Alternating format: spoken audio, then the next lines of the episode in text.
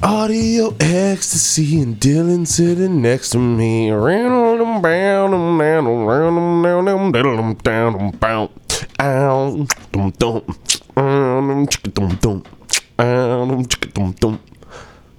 Yeah. I have no notes. No notes? Oh, yeah, that. No, let's just ride with that. That's my submission for a little bit of ad libs and maybe some theme. Found sounds and stuff, but oh, we're right there. That's like a James Brown and the JB's kind of boom, boom, boom. Those like horns. It's also very what's Keenan and Kel? They're not Keenan and Kel, but just Keenan. What's up with that? What's up with that? Okay, yeah, yeah. I can see that. Yeah, yeah, yeah. Anyways, audio ecstasy. Episode 20, season finale, season 1. That's what it is, yeah, season finale. Unless we slip some, like, winter wanes at some point, this is it. Just a little sneaky bootleg episode for the real heads out there. Yeah. I mean, but we're doing the top fives. We got your top 5 albums of the year. Yeah. And 5 records from you that you really enjoyed and, you know, spent a lot of quality time with. Wouldn't say that you necessarily love, but have a special place in your heart. But top 5 albums for me that aren't necessarily just from this year because... I don't know.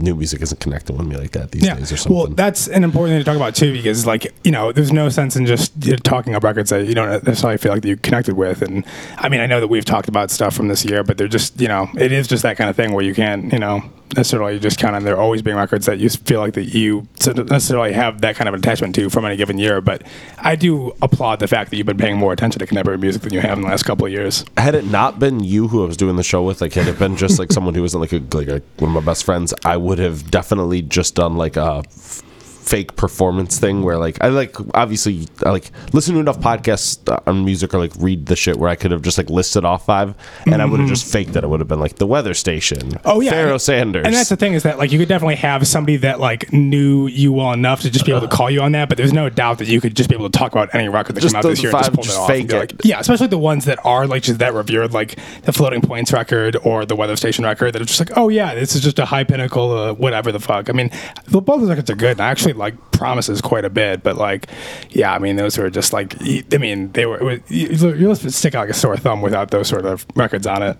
Yeah, for that major publication, you know. But yeah, it's just time of the season. So do you want to kick things off, or do you want me to hop into mine? Well, before we get into that, we got big news. You were telling me that you watched Get Back. Yeah, so not unlike you with just contemporary records, I have done a terrible job of documentaries and film, just all kinds of stuff that like I really should be getting into that would be sort of up my alley. Like I still haven't watched the Velvet Underground documentary, which I mean that's just shameful. I'm so disappointed that I haven't gotten through this yet. But yeah, I did rip through Get Back finally weeks after it came out, and all 8 hours. Yeah, it was great. All 8 hours of it, 3 apps. Yeah, it was a fucking trip. And I mean, it is that sort of thing too that like, you know, very easy to kind of roll your eyes at, like 8 hours of footage of them just recording these songs, and mind you, not necessarily their best work. Songs that like, and again, part of it is just the nature and the construction of these songs, the time strains that they were under, their relationship with one another. Like, there's a lot of detail, and you know, just given the nature of the Beatles being who they are, that just made this so fascinating and like forward the heads. I mean, it can't be like overstated just how, you know, incredible it is to see that kind of raw footage and those like interactions. I mean, yeah, I mean, okay, like, I'll say for one, there's just a lot to unpack there, but yeah, I got a huge soft spot for Let It Be because that was the first Beatles album I got into. My dad's friend, right, Andy. On. He gave me a copy of Let It Be Naked when it came out, which was like, I want to say like 2001 or something like that. Mm-hmm. And I used to like listen to that with my mom a lot in the car. So I love that one. So like for me, this was just like a big returning to like my first time getting into the Beatles and shit. But also I think like it's crazy just seeing all the solo songs that they've got at that, like the abundance of material and how good all of it was. Like, I mean, they've got like All Things Must Pass in the mix. They've got like a version of Jealous Guy. They've got Paul's bringing out Teddy Boy, and I think he plays Junk maybe at some point in it. I mean, there's just a bunch of stuff. Like, yeah, and it was interesting too. At one point towards the end, George was talking about how he had written so many songs. He was like, "Man, fuck it, I'm just gonna go off and do these on my own." And like, he got really like, into from behind. You see her shake her head like, "That's a great idea." Like, yep, that's exactly right. Like both John and George at that point were pretty heavy into just recording stuff at their homes and the, you know, with their 4 8-track. George had an 8-track, whatever. But like, it was an interesting sort of thing. Like you see like like that thing right there of like, oh yeah, like Yoko just, you know, sort of encouraging that just sort of creativity, like just that sort of thing where it's like, oh yeah, you know, you don't necessarily need to be, you know, where she's come from, constrained to the, you know, demands of the Beatles and like, you know, just everything about like, yeah, their relationships in the band, like, you know, the power dynamic with Paul and everybody else and the tension throughout all of that. And it was just, it's so fascinating to see a lot of that sort of stuff play out. And I mean, even like little things, like I had been reading up more and like, you know, John Lennon is like struggles with heroin and you can see him just like nodding off and like just things of that. And like just pick up little things like that. It's just so fucking surreal to, I mean, it's crazy. Did you have any like, perspective shifting stuff where like you had thought it was one way and then you see the actual, like, did any of like your impressions of them change or their dynamics or a little bit? Because I mean, I was gonna bring up one point too, is that it's interesting on is that the album Imagine as well, the one that or no, what record was Jealous Guy on? Jealous Guy is on Imagine. Is on Imagine? Okay, yeah. Okay. So there's also that song, How Do You Sleep? That's like that Paul McCartney diss track that's on that record as well, that George plays on. And I'm pretty sure Ringo might have been a part of those sessions, or he, like, I remember him like really freaking out at one point because of how far they were taking it. I don't know if it was that song or some other track. Because he gets off, I mean, like, he gets off definitely the hardest lines. Like, them freaks were right when they said you were dead. Like, that's the hardest for sure diss on it. Like, Paul throws weak shit. It's like it's real, like, just shade subreddit shit. It's or crazy. Yeah, a little, yeah. It's a lot more, it doesn't cut nearly as deep. My dog's got three legs, like, too many people preach and practices. It's like nothing. John, like, calls him out. He's like, oh, it's wild though that those are on the same record. And like that conversation that John and Paul had with the microphones hidden, or it was so wild to, like, you know, see a lot of just like them being so candid about just like the growing ripples within the group and like the tensions between like him, like, you know, just stating matter of factly how difficult it was with where Paul was coming from, and them wanting to just be able to express themselves without having to do things a certain way, and like, you know, just, it was, I don't know. But, like, it also, like, tonally still, I mean, like, John was being straightforward, but it wasn't nearly as antagonistic as I thought a lot of that stuff was going to be. Like, there was so much camaraderie and, like, joking around and, like, laughs between them. And it was, like, given the nature of, like, the situation where they were, you know, it is still kind of startling in my mind to see just how, like, you know, much they seem to be enjoying each other, you know, at, like, moments. And like that to me was definitely a little bit shocking. I think that's like the big thing for me that I'm trying to figure out. I'm about to watch it again with my dad when I go home for Christmas here. Mm-hmm. But the first time I watched it, I was like, oh, the Beatles loved each other still at that time. Like, John and Paul seem like they're like best friends still. Like, there's obviously beef, but like they seem like they...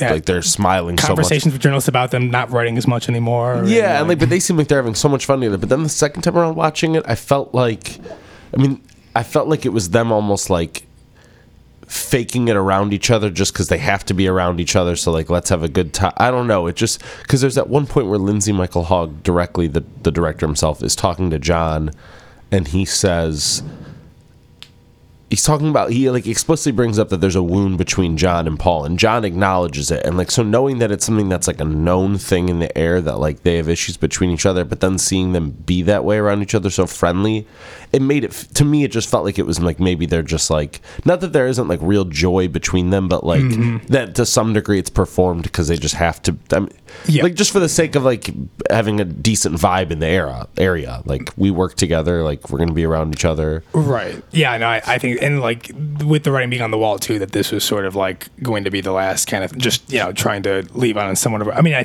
think that there probably was a strong element to that. And like what I, you know, I'm sort of speaking to, because I mean, again, I'm not gonna try to be you know, naive about whatever the state of how, you know, their relationships might have been and everything, like just despite how they were acting. But like there are like weird moments that do, it's like, nothing is quite as like, or obvious as, it's not quite as like black and white in that way. I guess it's just like, I think that there are like, there's a lot more nuance to that, but like obviously like there are such a deep fractures, and it is like, it's for sure very, George, very, well, we had, it's for sure like George and Paul where you actually see like up front, like actually back and forth vocally sparring for sure. Yes. I mean, at the end of that first one, when he leaves, it was literally just like, all right, like, you know, this is how I want to do it, and if you're going to be that way, like, I'm out. Like, that's just, right. Yeah, I mean, so, like, obviously that was pretty heavy, and it was resolved fairly quickly, but, like, it's just like, oh, yeah, like, to whatever extent they actually can perform and be around each other, it's like they're not going to, this is just never going to resolve itself in a way that's amenable to, you know, who they are as artists at that point. It felt too like the one scene where George is showing them All Things Must Pass pretty early on in the first part, and like they're playing together as a band, and they sound incredible. It's like I felt like it was one of the best performances. Oh, when they were playing something, or like no, or All Things Must Pass. That song, yeah, no, it was. I'm trying to blank on when did they play All Things Must Pass, because I was totally blank. I thought that I think it's in like the first hour of them at Twickenham, because the film. They were definitely playing stuff from that record, and I. Okay. When they play it though, there's this part where like, and Peter kind of draws it out, so it feels, I feel like kind of like agonizing. But you watch him like play the band like one of his most beautiful songs, and like this is him at like his peak songwriting, like, and he's still being kind of boxed in. And you watch Paul and John just like each like make little critiques at it and like snips at like take like little. I don't know. It just like. You could just feel how like he was still being so like held, and you hear him like respond to like lyrical things like. John tells him to change one word, and he's just like, okay. Or like, he goes with it. I don't know. It was just like, yeah, it's rough to watch. Hard to watch for sure. Yeah. Yeah. I mean, I definitely, yeah. I mean, you know, I'm a George guy. I came out of that just with more admiration for him. Yeah. With respect to the rest of them, but. Okay. Favorite person in the whole thing, though, for Billy sure. Billy Preston, come on. Well, okay. Billy Preston stole it. Like. Lindsay Michael Hogg, the director, that guy cracks me up. Like, like I just love that. Like, it'll be like the war. This is a Tim joke. I'm stealing directly from him here. But he'll come in at like the worst times. Like they'll have like just gotten into like a big fight, and he'll just come in and be like, "So where are we at on the boat, guys? Do we think we're gonna be doing the performance on a boat? Are we not gonna?" Like, you just like no like attention to reading the room. Like, just I love that guy. Like the one scene where he's like, "What's the biggest charity?" You know what I'm talking about? I think I'm totally blanking on that part, but I definitely. They're trying to figure out where to. Yeah, I love that guy. Good stuff, man. Yeah. Oh, fuck. Do you want to get into it right now? Let's do it, man. Let's get the fuck into it. Yeah, man. It's been a fucking year, and a lot. You know, better than I kind of thought it would be going in, but like it's still like, you know, I you know, was for a while did not have a ton of records that I was super huge on. Like I felt like it was maybe a little bit bottom loaded, but or back loaded, however you want to frame it. But it just it was not one of the heavier years for a lot of the stuff that I'm super into. But like, you know, great stuff every year. So my number 5 this year was "Illusory Walls" by The World Is a Beautiful Place and I'm No Longer Afraid to Die. Which, you know, Eat Milk Collective, they're a 5-piece now, I believe. People from Philly and I think Connecticut still. But really great. They're, a band that I've been into for several years now. I consider them like my favorite emo band. They were like one of a handful of bands that really got me into emo music. And, I mean, to even call them like emo now seems... Yeah, more and more disingenuous just because of how kind of different and multifaceted this sort of record is. Even they always were in a lot of ways. I've talked to you endlessly about how they're much closer to a lot of like, you know, early aughts kind of art rock collectives than they are just like a lot of their, you know, contemporary emo peers. But this record, outside of just the sort of post rock, sort of fourth wave emo thing, it's definitely more of just like a proggy metal kind of record, and it still retains a lot of their melodicism and their sort of just interplay and the way that, you know, the kind of dynamics between the band works. Like, it's still this sort of thing. There were just sweeping, beautiful sort of crescendos and a lot of just like gorgeous melodic passages, but a lot of just more intense guitar. It's just definitely a heavy record lyrically and sonically. And I've also, I reference a lot how, this is a band that I think writes like very aptly about the political landscape in a way that doesn't feel like contrived or off-putting or like, sort of, lightweight in any way. It's very heavy and intense and stuff that, just references a lot of things that are going on in a way that, it's just like very poetic. And I'm not going to just like recite stuff right now, but I think that, they balance a lot of like subtle humor with a lot of weight and a genuine sense of community. And it's really, sort of ambitious, sprawling and heartfelt stuff that I can't get enough of that shit. And they put out 4 records, and I think they're all at least very good, if not great. But I think that this is one of their better records and something that I think, it's easy to admire if you're a fan of any kind of like indie rock music. But you haven't listened to any records, have you? Negative. Yeah. Negative. I feel like whenever, if ever, the first one really is the one that, like, all the records just are so different sounding, and they've gone through like so many lineup changes that like on any one of their given records they do sound like genuinely like a different band. And I mean, in a lot of senses they are, because of the personnel shifts and whatnot. But yeah, I mean, this record's phenomenal. It's definitely a record that I think you should check out. But I also like, given what they have put out, I could see this being your least favorite record of theirs, just because, yeah, the other ones are just warmer and, you know, more melodic and, you know, not quite as abrasive, but all great stuff. Yeah, so. The world is a beautiful place, and I'm no longer afraid of it. Yeah, it's just, I think it's one of those names that was like. Oh, yeah, I mean, honestly. In my head, it was like, it's too long. It's not for me. And yeah, well, you just know that it's just not sort of your shit. If it's not like a, because that kind of name also I could see being like a kind of weird, like mathy pavement sort of thing, just like a slacker rock, like technical slacker rock kind of thing, which seems like an oxymoron in some ways, but like at the same time, like I think that, yeah, that name almost like Ween, like I can see the band like that kind of being more just like out there in that way. But yeah, it's very much like not your shit. But I think Harmlessness, in my opinion, their like masterwork from 2015 would probably be the record that you would enjoy the most. But okay, yeah, I'm honestly not sure if any of them are really for you. But I would love to hear your takes on this stuff. I'll at least like bump some like what's in like the Spotify top 5 or something, and then because I do think like report. Yeah, as far as like any like contemporary emo, because I mean, you know, they're not like part of the fifth wave, so to speak. I mean, they, you know, originated in well, you don't know, but they originated in 2010 or so, and they put out their first record in like 2013. So that, I mean,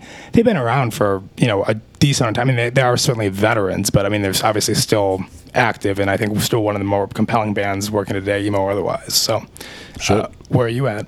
What's your 5? All right, so yeah, like I said at the top of the show, I'm not doing top 5 necessarily of 2021. So wait, do these have an order? Like, do you still have like a favorites list, or are these just 5 really randomly placed, just like all over the place? These are 5 albums that I got really into this year. No order. And favorite, you know, preference or whatever. Nothing cool. Like that, negative. Cool. All right, so coming off at the top with Half Smiles of the Decomposed by Guided by Voices. I got COVID earlier in the year in April, and so, you know, 2 weeks just chilling at home, had nothing to do, and I got into like another, like, let's go like a layer deeper into like Guided by Voices, because like that's what I love so much about them, is that they're like this band with such a huge discography that like I still only know, they're like my favorite band and like music's my whole life, and I still only know like maybe 20% of their catalog or something like that. Right. I remember talking to you about this, and you were like, I still feel like such a casual fan, given the breadth of knowledge in like Facebook group. Yeah. Any kind of community for like Guided by Voices, just like, oh yeah, like the heads for this band are like absolutely heads in every sense of the word. Like, it's insane. Yeah. And I love it though, because like I can hit that group with like random questions, and like there's a response in like minutes, and it's like a well educated, like sourced. They've got like databases. Like they're one of like the best, like, documented bands, I think, period, by like their fan community. So I got into, this is the album from when they broke up for the first time in 2004. It was going to be the last Guided by Voices album. I got into that, and it's like, it was just a great reminder that like every year I can get into like another, there's still like 4 or 5 more albums from like the classic kind of first run of the band that I haven't fully listened to. That's such an exciting feeling. It feels reminds me of like, okay, it's this weird reference that might not be worth it in the end, but you ever see the movie Beer Fest? Oh, yeah. A while back. Yeah, I barely remember that, but yeah. Do you remember there's the one character in the movie called, I think his name's like Landfill or something? Yes. And he dies, and he has a twin brother who shows up. Yes. It feels like I have like a friend, like Guided by Voices is my friend, and then every year somehow I meet like a new twin of my friend. It's like, oh, there's like just more good Guided by Voices music that like, it just feels like an old friend that I've known my whole life, but like. You're really now just getting to know. He's always been there, but you're now really cultivating a relationship. Yeah. Or this is like what having like a lifelong partners, like where it's like your best friend and you're still just like along learning new things. It's a beautiful thing about Bob. That is a beautiful. Like, and this year I love that. I can't remember if we talked about it in the show already, man. But I listened to his the like memoir of the band, not memoir because it's not by him, but like the biography of his story and the band's story. I got the audiobook of that. Oh no, I don't believe we talked about this. That was just another great. That's my new hobby, is like if you can get like an audiobook of the story of like your favorite artists. Like I did it with Springsteen. I think that's the best. Like you'll always remember what season you listen to. Like it's just a great time. Yeah, that is great. But yeah, I mean nothing specific to say about the album. It's another Guided by Voices album. You know, they all sound there's like slight changes in like how hi-fi versus lo-fi it is, but yeah, and he's not, yeah, there's not like any weird like studio experience. Like at that point, I would imagine like 2004, like he's not like going too far out there with actually, certain things. That, but you're right, that's notable. That's worth saying that it's not like a most Guided by Voices albums are like 20 to 30 songs long with like a pretty decent split between like 10 to 15 3-minute long good songs and then like some great experiments. 5 to 10, yeah, like very short little just like interstitial things. Yeah. And this album has none of that. This is like, I want to say like 10 to 12 just like perfect power pop songs that are all like 3 minutes, 4 minutes long. Okay, and yeah, I mean that certainly speaks too to this sort of thing. That I mean, again, not that like you can't appreciate a record like that, like you know, more traditional sounding GBV record at this point in your life that you hadn't heard, but like something that is just like that hook filled. It's like, oh, yeah, of course, like you would just glop out of this. If you hadn't heard this before from GBV, I mean, yeah, it makes sense. Yeah, it's cool. What is it called one more time? Half Smiles at the Decomposed. Half Smiles at the Decomposed. I think it's definitely like a great like intro for someone too. If they haven't got, okay. I mean, B-1000 I think is always the best one. That just seems like the gold standard, especially just there are so many, but like something like that sounds like it would be up there for sure as well. Yeah. So you number 4. All right. What do we got? Number 4 is "Pray for Haiti" by Makami. Now, I know, see, with all these artists, like, I do remember bringing them up on the show at some point. Like, we had talked about, I'm pretty sure, all of them at least once.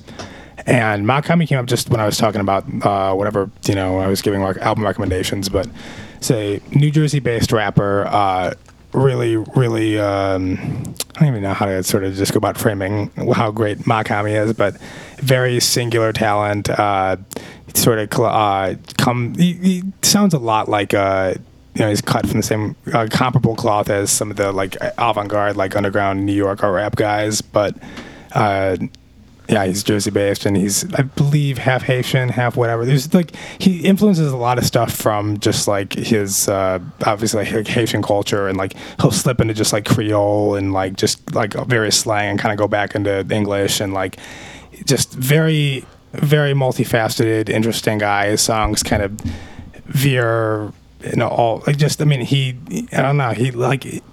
Is he early in his career, or has he been around? He's fairly early. Yeah, I mean, he's young. He's been around for a while, but like I don't think he, it's, part of it too is like he's such an elusive dude that like most of his records up until this point were just like released like through his site for just like hundreds of dollars, and like he had very little like on like, you know, streaming platforms, are like released, you know, more just like available. Like, well, I mean, he's been independent, I think, you know, his entire career. So like, he's just somebody that like is just perpetually elusive, and I had heard like little bits and pieces of music before this year and was into him, but like, yeah, Pray for Haiti was like the first record that I really kind of sunk my teeth into, and he's got some more stuff that's available now, but yeah, this record really just, you know, completely blew me away. I mean, it's produced by West Side Gun of Griselda, and there's a lot of just like well constructed kind of just like you know, boom bap sort of golden age kind of hip hop, but it doesn't feel quite as contrived. It's a little bit like jazzier and more soulful, and swings a little bit. And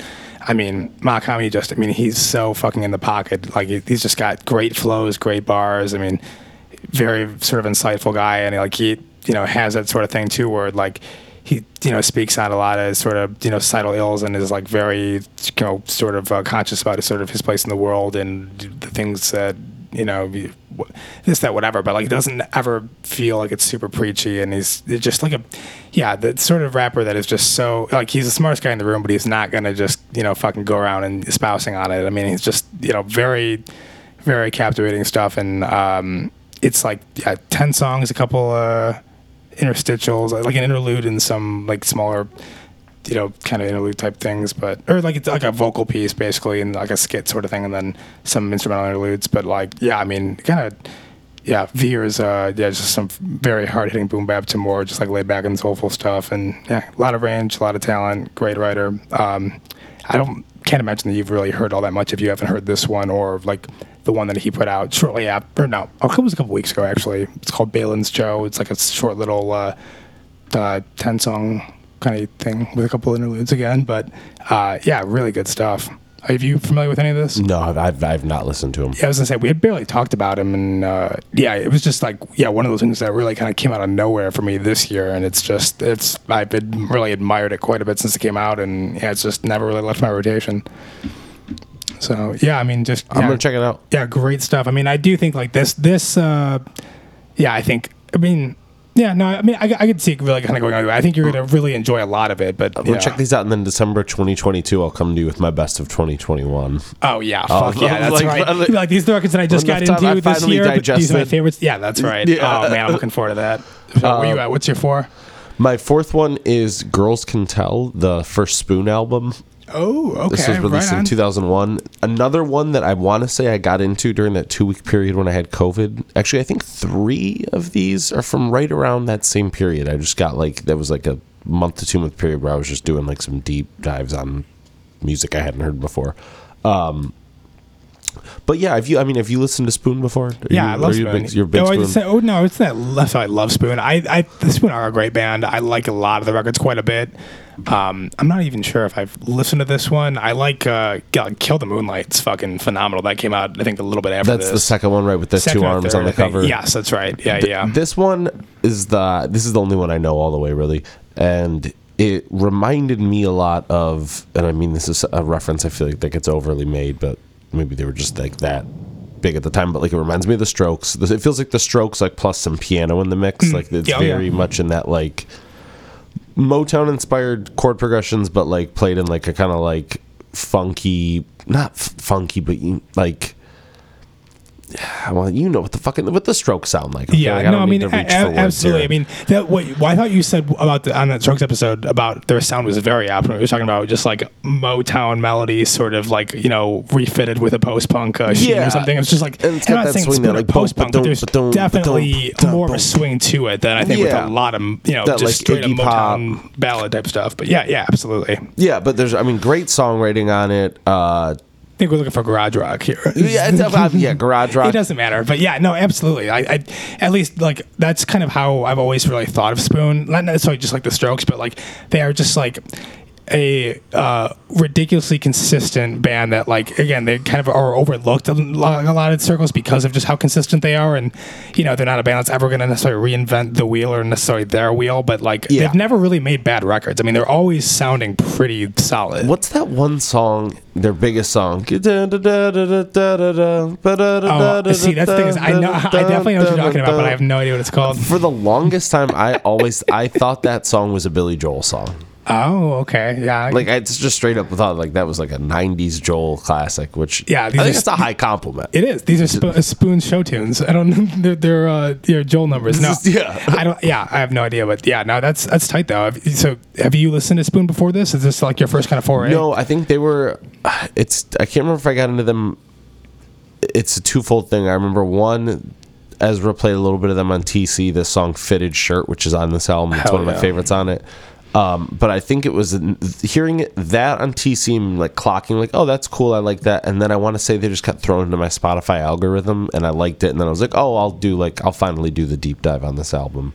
Nice. And yeah, I love it. I can't recommend it enough. It's a really easy, like 30-minute listen. Every song's great. They're all very poppy and very digestible. And I mean, if it's on my list, you know, it's quick, easy, a lot of sugar. In and out, a lot of sugar. Goes down very nice. I don't have time these days for the bullshit. Yeah, you really should rip through all that Spoon, though. I mean, Gaga, Gaga, Gaga, Gaga from 2007 is a very good record. What a title. Yeah, it's a great title. Kill the Moonlight, obviously, I mentioned. I think it's just an incredible album. And then They Want My Soul from 2014. It's also very good. I mean, they've got a lot of good albums. I mean, they've been... They got that one coming out next year, right? Lucifer's Couch or whatever. Yeah, Lucifer's Sofa. That's, I believe. Yeah, that's right. Yeah, I think we just one single from so far, but it was pretty good. I mean, again, it's Spoon. You know what you're gonna get, but it always sounds good. Brett Daniel seems like a cool guy too. He just seems like a really normal, down to earth dude. Yeah, I was gonna say he absolutely like just super well adjusted and interesting and like just but also still like very rock and roll and cool. Like he's like a perfect divide of being like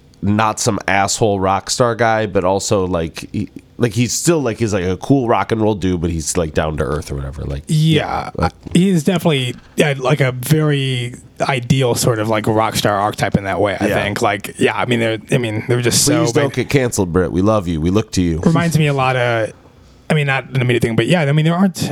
I don't know. Like, there aren't many great rock guys these days to look to. No, well, I mean, a lot of great rock guys, but somebody that kind of pulls off that sort of balancing act. Like, yeah. I think of Thomas Mars from Phoenix. I think he does that pretty well. Yeah, I'm with you. It's just again, it's just so easy to lapse into that sort of over the top, excessive, indulgent bullshit. Yeah. You know, so like Alex Turner. Alex Turner or fucking Matt Healy. Yeah. I mean, it's countless, dude. Yeah. But, okay. So, all right. So you number three. That's right. Yeah. My three is what the fuck was? Oh yeah, duh. Hey What by Low. Okay. So this band, I know we've talked to a handful of times this year. I can't remember if we had really gotten into them much on years past. I mean, they're a band that I really hadn't listened to much myself until 2018 when Double Negative, their last record before this, came out.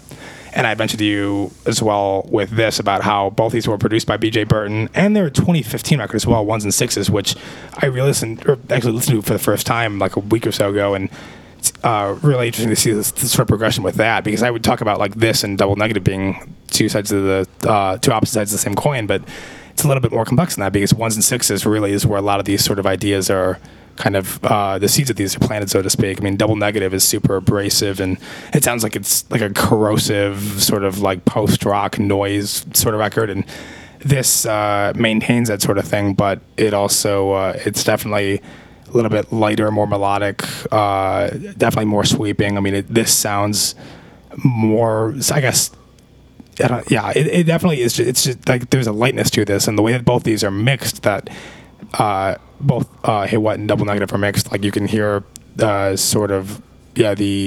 intense and just well deployed the distortion and the noise, all that static kind of works against the vocals and everything else. But it's not ever overbearing. It's just perfectly, it's just so tastefully rendered, and the songs themselves are great on here. I mean, just really incredible melodies between Mimi Parker and Alan Sparhawk, and again, it is interesting too to think about sort of a lot of what these artists are singing about, because I do always just kind of go back to the world is, and Jeff Rosenstock being my immediate examples of people that write very compellingly, politically, and consistently writing about politics in a compelling way, but. I think Alan Sparhawk and maybe Parker do as well, and I mean, Double Negative was a very mournful and frustrated and just downright depressed record about everything with the 26th election forward, and Hey What still retains a lot of that sentiment, but it's just much more optimistic, much more, I think, just sort of rational's not really what I'm thinking of necessarily, but it's just a more sort of mature and nuanced record, and I like Double Negative sonically a lot more, but there is not a lot more. I think this record is just, it's so beautiful, and there's so many layers to it, and there's so much that it's easy to appreciate and admire about this thing in a way that a lot of comparably avant-garde music doesn't necessarily deliver on. Have you listened to any Low records, Danny? I listened to this one in the last. Oh no, we had talked about this last time we hung out. Yeah. So yeah, what did you think about this? I like it, and it's. Yeah, the production's incredible. I mean, that's what pulled me on it, was the B.J. Burton. Right, you definitely. I would say 22 million. And Jesus, too. On, and it is super cool. We talked too about that first track. There's that super cool point where it sounds like it's it's skipping out. Right, and it's so high. I feel like that is a trick that's been done on albums before, that specific thing. But this was done in such a way that felt so big and modern and hi-fi. The production on it kind of reminded me of the War on Drugs album, not in the sense of the stylization of it, obviously, but the how hi-fi, the resolution of it. It just felt so. It felt 4K resolution. Well, it's an interesting thing. I mean, I think that they're a pretty good comparison in this way. Just you said, the resolution of that, the sheer scale of the dynamics and everything. So, it just feels like some of the clearest sounding music I've ever heard in my life. Mm-hmm. Yeah, I know. I think that's definitely fair to say. Have you dipped into their first phase of their career, the slowcore? I actually kind of stuff? I started doing a Low run. I don't know if it was earlier. I mean, I finished it up. Fairly recently, but. Yeah, I have listened to all the records, and there. I mean, a lot of great stuff. I mean, it's with something like slowcore, it's so easy to just, you know, kind of whatever, kind of drown, you know, wash over, have it wash over you, not really think too much about what's happening. I mean, it's just, you know, there's so much nuance to everything that happens. But yeah, I think they've got a couple of really, really great records from earlier on. But I definitely am like the most, just taken sort of with Double Negative and Hey What. But Things We Lost in the Fire is pretty great. Drums and Guns from 07 is fucking great. Yeah, I mean, there's a lot that I'd recommend, but yeah, did you say this wasn't necessarily like something that, you know, you were that like actually into, but you appreciated? Yeah, I liked it for sure. Like it wasn't like I was indifferent to it, but I just it didn't like strike a chord with me or anything. Yeah, that's basically I guess where I'd stand on it. No, that makes sense. That's kind of what I figured would be the case. Yeah. All right, so my number three is coincidentally, all right, so we're both wearing t-shirts that deal a little bit with my list today. I'm wearing my Guided by Voices t-shirt that I just got today that I'm going to wear every day for the rest of my life. Oh, yeah, that's right. Yep. Well, actually, I think my t-shirt's a pretty good hint, too, though, in its own way. You're wearing the Elephant Six t-shirt, and I'm talking about Dusk at Cubist Castle. Oh shit, so this is much more direct than I was anticipating here. Holy shit. All right.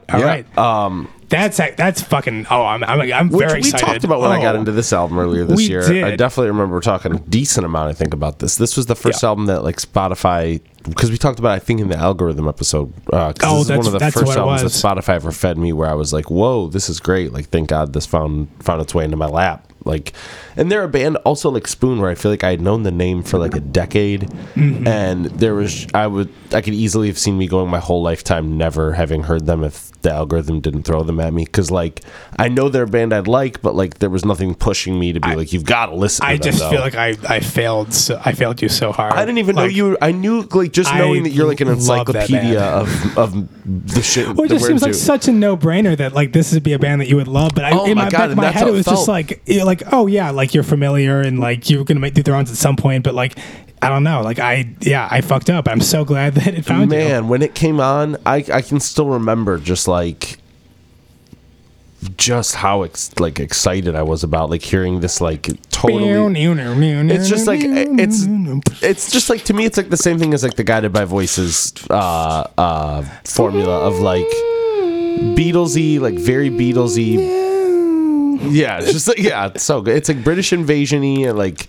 Very catchy, but it's also like this like weird 90s bizarro world version of it where like everything's a little off or something like very Revolver era Beatles specifically. And that's like, why I love it. It's literally right in my sweet spot. It is truly just like, yeah, 60s psychedelic at its most potent distilled through just like off kilter 90s indie rock. And it's like, so oh my God. I love it so much. Oh my God. It is so good. It's so great. Their second record, I also like quite a bit. I don't think you'd be into it as much. Is it pretty different stylistically? Yeah, it's a little bit more. I mean, it definitely, it feels like it's actually a really interesting sort of progression that way where it starts out like kind of in that sort of mold of just like upbeat, sunny guitar poppy sounds, and it goes into more just like weird like music concrete found sound, like just avant-garde type stuff, which and is like, sort of what that album does too. Cubist Castle, where it goes into the fucking 15 versions of Green Typewriter. I was like, they definitely do a lot of that stuff, but like that it really is like what most of that other record is, and it's great. And it's, I'm totally blanking on the title, which is bothering me. They only have 2 albums, but oh man, it's great stuff. God. I'll listen to it because I mean I loved this one so much, and if I've only got 2 albums, that's easy work. It's like a short book. It's like a fun like oh this is an easy like pat on the back to myself. Like, I heard their whole catalog over the week. I did great. Yeah, I read a book this week, and what did you do? I just made my way through the Olivia Tremor Control, the whole oeuvre. Black foliage animation music. God damn it, that's what it is. But yeah, just that. Dusk and Cubist Castle. They've got like a John Peel session, like some one-offs and stuff, but like. Not any other like actual full length. So okay, here's a fun game, real quick. If I'm gonna make you my personal algorithm. Okay, if you know I love Guided by Voices, you know I love Olivia Tremor Control. Who's the third band that you would triangulate? Like someone has just listened to these 2 bands. Who are you playing them next? Oh, Guided by Voices, Olivia Tremor Control. Preferably something I haven't listened to, but I know I gotta give this one some thought. I mean, I feel like. Probably the Flaming Lips. Okay. Is where I would go. I need to go deeper on still because I really only know Soft Bulletin and like some singles. Okay, yeah. I mean, I'd say Cloud Taste Metallic. That's yeah. They're great. They're honestly like I do feel like I say that I overuse this so much, but like honestly, I probably actually use this in reference to them in the past. One of my favorite bands that I just rarely ever kind of talk to, in like large part because I know so few people that are super into them. Yeah. And I do think like I'd put Olivia Tremor and like obviously New Tremor Hotel also on that level. But like, yeah, they've got 2 records each. Most people like know the big one from Neutral, and like otherwise, it's just like not a lot of like Elephant Six people that I really know that I talk to as well. But yeah, Flaming Lips are fucking great. And did you hear about their new crypto that they're dropping? Oh no, man, that's Wayne Coin. God, if that was true, I would fucking I'd be because the thing too is that like it's so like not. Beneath him whatsoever. Like, it is as far as just, because again, he wouldn't necessarily buy into it. He's like, Steven's like, I'm not really. Yeah, like that would be with a conversation. It's just like, yeah, I'm like, ethically, I see where you're coming from, Steve, but like, this would be fun to do. This like, would be goofy. And God damn it. Yeah, I'm so glad that record found its way in your life, though. Yeah. That actually would probably this record that I would recommend more so than I'm sure anything else that either one of us going to talk about tonight. Like I adore that record so much. Yeah, great record. All right, so is this number 2 for you now? Yes, that's right. All right, here we are. We're getting into the heavy hitters. So this is you still haven't named any of the ones that I'm thinking of for you, so I'm excited to see how this. You didn't think I was going to name Low? I guess I could have thought of that one, but... They were one of, like, the 3 that I assume you're going to get. And not The World Is Necessary or Makami, because, like... Yeah, didn't really talk about them much necessarily this year. They kind of came out late. Yeah. Well, no, The World Is... It doesn't matter. So, 2 is definitely a record that I know that you like, and I'm not sure how often it's been in your rotation or not, but it is Call Me If You Get Lost by Tyler, the Creator. You knew this was going to be in here. Yep. You knew that there was no way that this record was not. Yep. And I think I know what your number 1 is. I think I feel pretty good about it. Yeah. But, just think about the T-shirt because this is like my sort of hint. It's not like an immediate. It's I didn't realize that you had worn the T-shirt as this signals. No, I actually didn't, and I realized after the fact that like it really does so well. And I was just like, I was like, you know what? You talked about that. Let's lean into this a little bit because that was not the plan, but it's totally there. It's like I think a very good indication, but. So Tyler, the Creator, obviously an artist that I've not been a fan of for as long as I've known you, but basically, I got into him shortly after, and he's been my favorite rapper since like early 2013, and admire pretty much everything that he's put out to varying degrees. But yeah, Call Me If You Get Lost, I think is just a really incredible record the kind of thing that I never really thought that he would make, just because. He seemed to drift so much from just really giving a shit about rapping, just, as a form in general, that's something that, he was doing. And I could see him just like, continuing to make pop records or like scoring things, releasing instrumental, records, but not necessarily just going back and delivering like a heavy hitting sort of mixtape style, no holds barred kind of record in that way. Like the DJ Drama presence. We both really fell in love with DJ Drama this year. He really like. Yeah, no, totally. I would talk. Yeah, the figures that like I knew so little about and really kind of came into my life and made everything so much better. No, he was definitely like an unsung hero in a lot of ways. Music for me this year, just like, yeah, like the perfect sort of person to just as a presence, giving ad libs and this and that, whatever. And like it made me really want to go back and listen to more of those Gangsta Girls tapes that were not Lil Wayne tapes. I did hear him on some of those Wayne tapes, and he was fucking great. It sounded the same, and it was awesome. It sounds the exact same. Yeah, I love it. But so. I just, I love hearing Tyler rap like this. I love how he continues to just utilize guests so well. And, from fucking NBA Youngboy to Down Genesis to Lil Wayne to, I don't know, there's just so many great. Where does this fall for you now in your ranking of his discography? I would say it's probably at number 2. Behind Flower Boy? Yeah. Yeah. I put Igor at 3. And yeah, Igor. That's a beautiful thing that the last 3 are the top 3.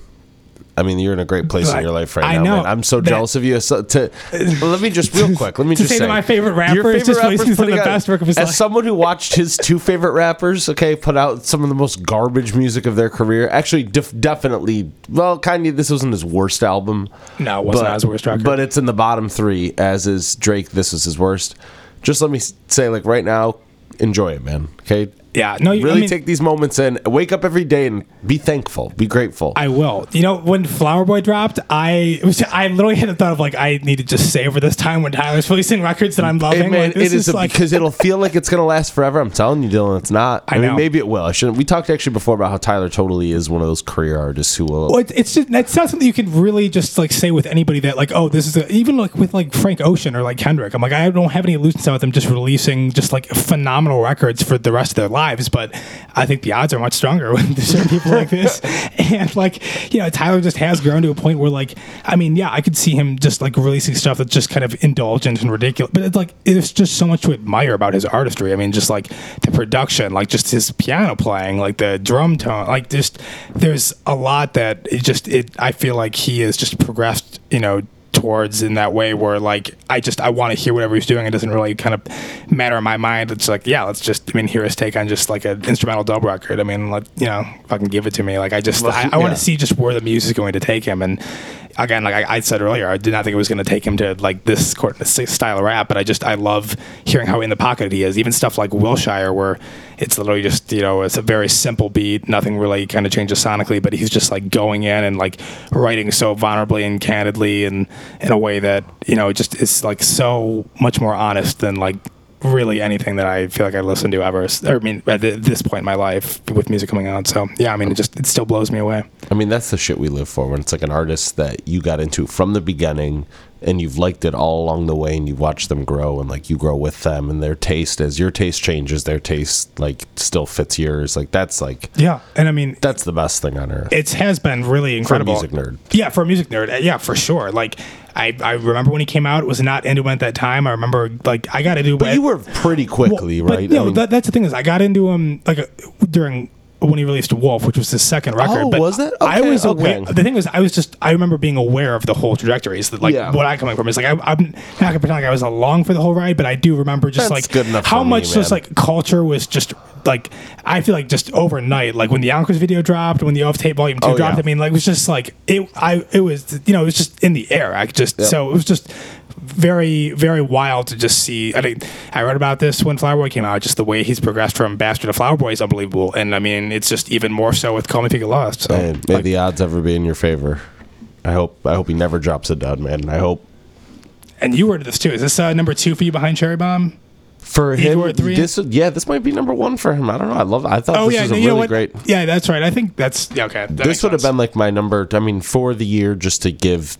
It would have been like this and the War on Drugs record were my 2 favorites. Oh, right on. Yeah. It's just so wild to think that you enjoyed a Tyler record that much. Because yeah, I mean, at any point in college, I that would have just seemed laughable that you would have really been that into a Tyler record. It's like he's changed just enough. He's taken out, for the most part, the way he's changed is like expelling shit that I didn't like. Yeah, the edge. It's like he's finally started. He started listening to me, is what it is. Take some cues. Yeah, absolutely. He finally started listening. It's like the dollar's a smart cookie. Oh, but do you remember the smart cookie thing? Do you remember when Trump said that at the reference? He said that about Kanye. Oh my God! I feel like I know that reference, and I totally forgot that was like a Trump thing. It was the first time. It was when Kanye came and visited him. When he left, that was Trump tweeted. He tweeted that Kanye is a smart cookie. He's a smart cookie. I've lost my Trump impression. Is this my cookie? I can't do it. Oh, whatever. That's so fucking rough. Anyways, oh my God. All right, my number 2. Not that these are in any order. Yeah, and I'm curious if you've ever listened to this. Mm-hmm. LCD Sound System 4533.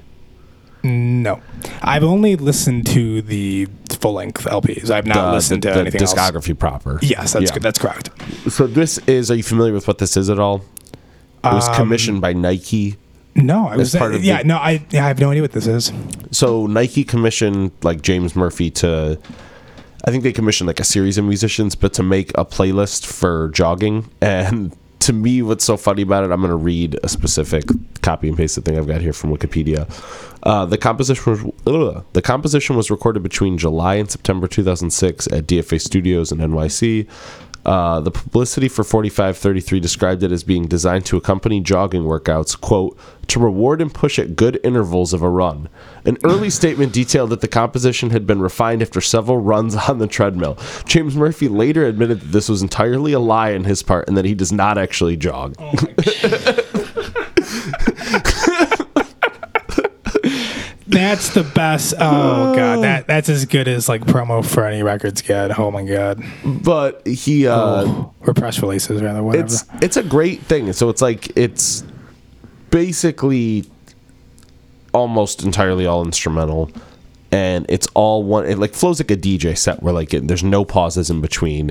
And a lot of the material goes on to be on Sound of Silver, like you get. Okay, so this is what I was curious about. Yeah, because you said it was 2006, so it's like literally it would have been right. I would imagine when a lot of those shortly before or after those sessions commenced. You get early versions of Someone's Great. You get. I feel like there's another one on there that's a big one. It's not All My Friends, but yeah, you get definitely cool. Someone's Great, which is like almost like the centerpiece of it. But it's like the perfect music for me. It's my single favorite album to put on. When I'm like either doing homework or something where like I need like ambient music is too soft to like get the work going or something. Like there's just such a good rhythm to it of like the synth arpeggios and stuff that it just like if I've got that and some caffeine, I feel like that's like the perfect intersection for me of like I gotta get some shit done or something. Right on. That's my shit right there. Yeah, I'd like to check this out. As much as it's just like amused and disappointed with James Murphy for the fucking whole the Amazon. That as well. The Amazon. What's I was thinking like the Amazon TV special of just like. Wait, what's the Amazon TV special? It's just like some like hacky like ironic sitcom sort of thing that like. Oh, is supposed the to thing be. Eric Wareheim's doing. Yeah, yeah. Oh, is that through Amazon? Yeah. That's okay. Yeah. So yeah, like that's a little rough. He's a Bezos boy. Yeah, the COVID thing as well. I forgot about that, but like, yeah, that whole thing where, just like the Brooklyn residency dates of, I didn't say it would be safe for people to attend. Like, fucking ridiculous. Yeah, Jesus Christ, James, you rocket man. I know you will. Ooh. Eek. All right, but yeah, it's like to check that record out. I just, it's very hard to support James. Otherwise, I'm doing this for, I need to know how this holds up as a DJ set, but this is it's. Give this one a listen. Let me know what you think. Get on the treadmill. Let me know if it rewards those good intervals of a jog. Is Sound of Silver your favorite LCD sound system record? No. This Is Happening? This Is Happening. Have you heard the first one? By far and away. Ooh. Yeah. Nice. And the first one. I mean, I shouldn't say that because Sound of Silver is great too, but that third one is, I think, perfect. The first one, I know, like some of the hits, like Daft Punk is playing at my house. Yeah, it's not necessarily a great record, not on that level as the other ones, but like some fun stuff. It's cool. Like it gives them a story, like of that they came from this, got to that. It, like makes that This Is Happening cooler because it's got something to like come out of or come from. Yeah. All right, so this is it, the moment of truth, your number one record. I'm curious to see if it's what I think it is. All right. Do you want to just say what it is? Because I would love for you to, please tell me what it is. Dylan's number one record of the year is Spirit of the Beehive. You got it? Yes! Entertainment Death. You know what it is, baby? I know my boy. Yeah. I know my boy. Which would have definitely been in my top five, too, because this is a badass record. Oh, hell yeah. So I am curious about this stuff. Like, if... whatever, like this would have been or not, because I remember you being into like enjoying that record. That's when we talked about it. It sounded like it was like something that like you were immediately taken with, but like you listened to it a couple more times and definitely appreciate it on some levels. And, bless you. Definitely a record that I think a lot of people I could easily see appreciating it more than they actually enjoy like listening to it. But this is a Philadelphia-based band. They are a three-piece. They were a six-piece for a while, but they slimmed down to a three-piece for this record. This is their fourth LP, and they kind of had transitioned from a off-kilter psychedelic guitar pop band into sort of an electric psychedelic group, and this record is just it embodies so much of just what I love in music. There's spontaneity and great melody, great texture, some dissonance, not a ton of noise, but definitely some just like weird off-kilter arrangements. And I said it to you before in the episode we did about this album, but to me it really sounds like the middle point of like all your favorite bands. Yeah. It's like the space between Animal Collective and My Bloody Valentine and like Smashing Pumpkins. And I think about them a lot as part of this like trajectory of like, again, I talked about this as like a teaser, but like, from sort of that like Elephant Six wheelhouse of just like weird off kilter psychedelic music, and I think that like again they're not like incredibly similar. Like an immediate like oh they sound just like them, but there's like a kind of a thematic sonic through line that I think animates this stuff and that stuff, and even I would argue, can't get enough of that acid. Yeah, Animal Collective as well. Even like the Microphones to a certain extent, they're not psychedelic, but like there is something about like, and I mean I think about, you know, even Alex G in this way, where like we're going beyond just like pure psychedelia. There's a weird, you know, sort of a strange DIY, you know, guitar, you know. It's not even like necessarily rock with a lot of these acts, but yeah, Spirit of the Beehive, I'd say definitely were. I mean, they were like a shoegaze band earlier on, and it, you know, really, you know, kind of morphed into something that like is, you know, defies a lot of easy categorization, but it does embody so much of what I love. And I think a lot of these songs unfold in really strange, unpredictable, and beautiful ways. And there's, it's not necessarily something that is just, you know, super tidy and like, you know, exquisitely produced in that way. It's still like, you know, rough around the edges, but I mean, there's just so much to get lost into. And, you know, I think I discover things, new things, you know, details emerge the more I listen to it. And, yeah, it's just, yeah, it's just, yeah, very, very easy to admire. And, you know, from my, you know, sort of sensibility, it's just how much of like what I think, because I mean, it is the kind of thing where I do think like, you know, they're really kind of, you know, throwing everything to the wall in a way, really kind of like not, you know, I admire like the ambition and, you know, so much of what they're aiming for. I can't get enough of this sort of thing. Like you said, it really like is kind of in that like bullseye zone of my sweet spot, and like stuff in this vein. It's just, yeah, it's like, you know, catnip. I can't help it. But yeah, so if you guys like all that shit Dylan likes, all that fucking, that you know, all that weird bullshit and fucking garbage. You just, if yeah, no, it's a badass record. Send that my way, baby. Send please. It. Yeah. All right. My number one album of 2021 is Harry Nilsson's 1970 album, The Point. Ooh, okay. I've never listened to any Harry Nilsson. I'm falling in love more and more with Harry Nilsson. He is a very post-Beatles, early 70s. I mean, he comes out of the late 60s, really, but he's like a post-Beatles style songwriter. Like when I first heard him, to me, he just sounded like a Paul McCartney copycat kind of guy. Yeah, we talked about this very briefly. But the Beatles like loved him to death. The Beatles like all swore by him. Lennon produced an album for him in the 70s. They were like drinking partners together. But this album, The Point, is like a, once again, very post like Yellow Submarine, Magical Mystery Tour. It's like a animated movie that's kind of like Dr. Seuss style.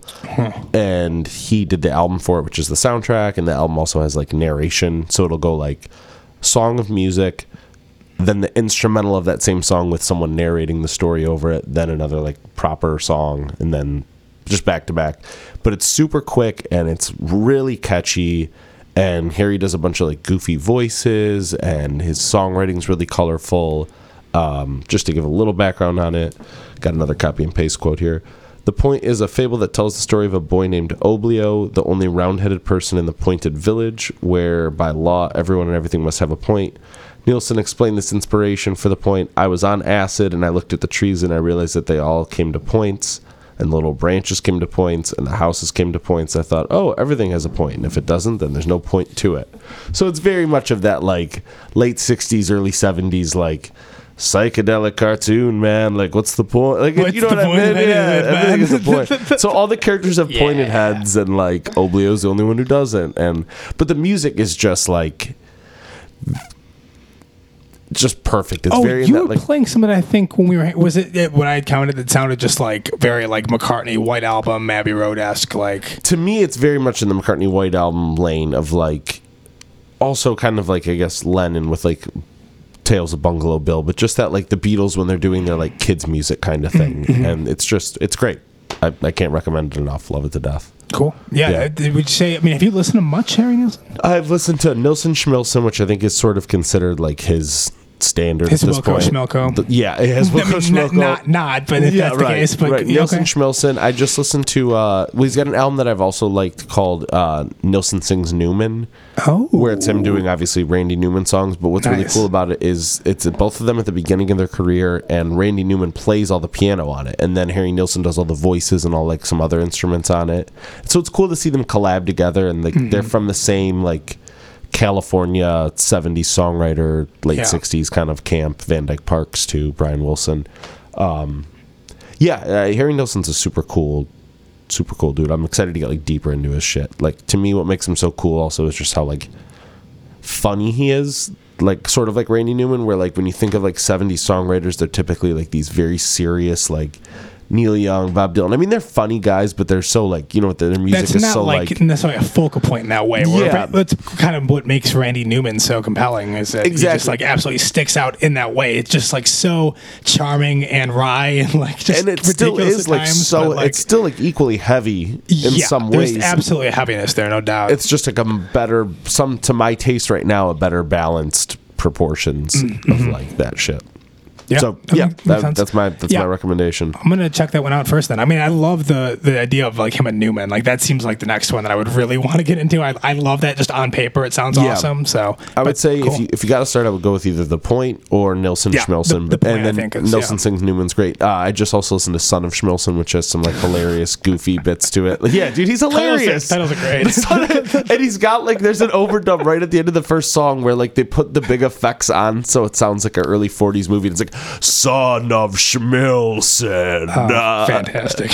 And you hear him like talking vocal tracks on top of him talking on vocal tracks. Yeah. Like, bring in this voice. No, bring in that voice. It's just, it's goofy and meta, and you can tell he's stoned out of his mind and like, yeah. Cool. Yeah. So... It's been a fun year and been a fun season. I can't believe we did it. This full year. Yeah. 20 episodes. Dude, that's like a great output. 23 if you count the win ones. Yeah, man. We went in this year. It felt really nice. We're going to be back next year with, we'll see, maybe a slightly modified format, maybe not.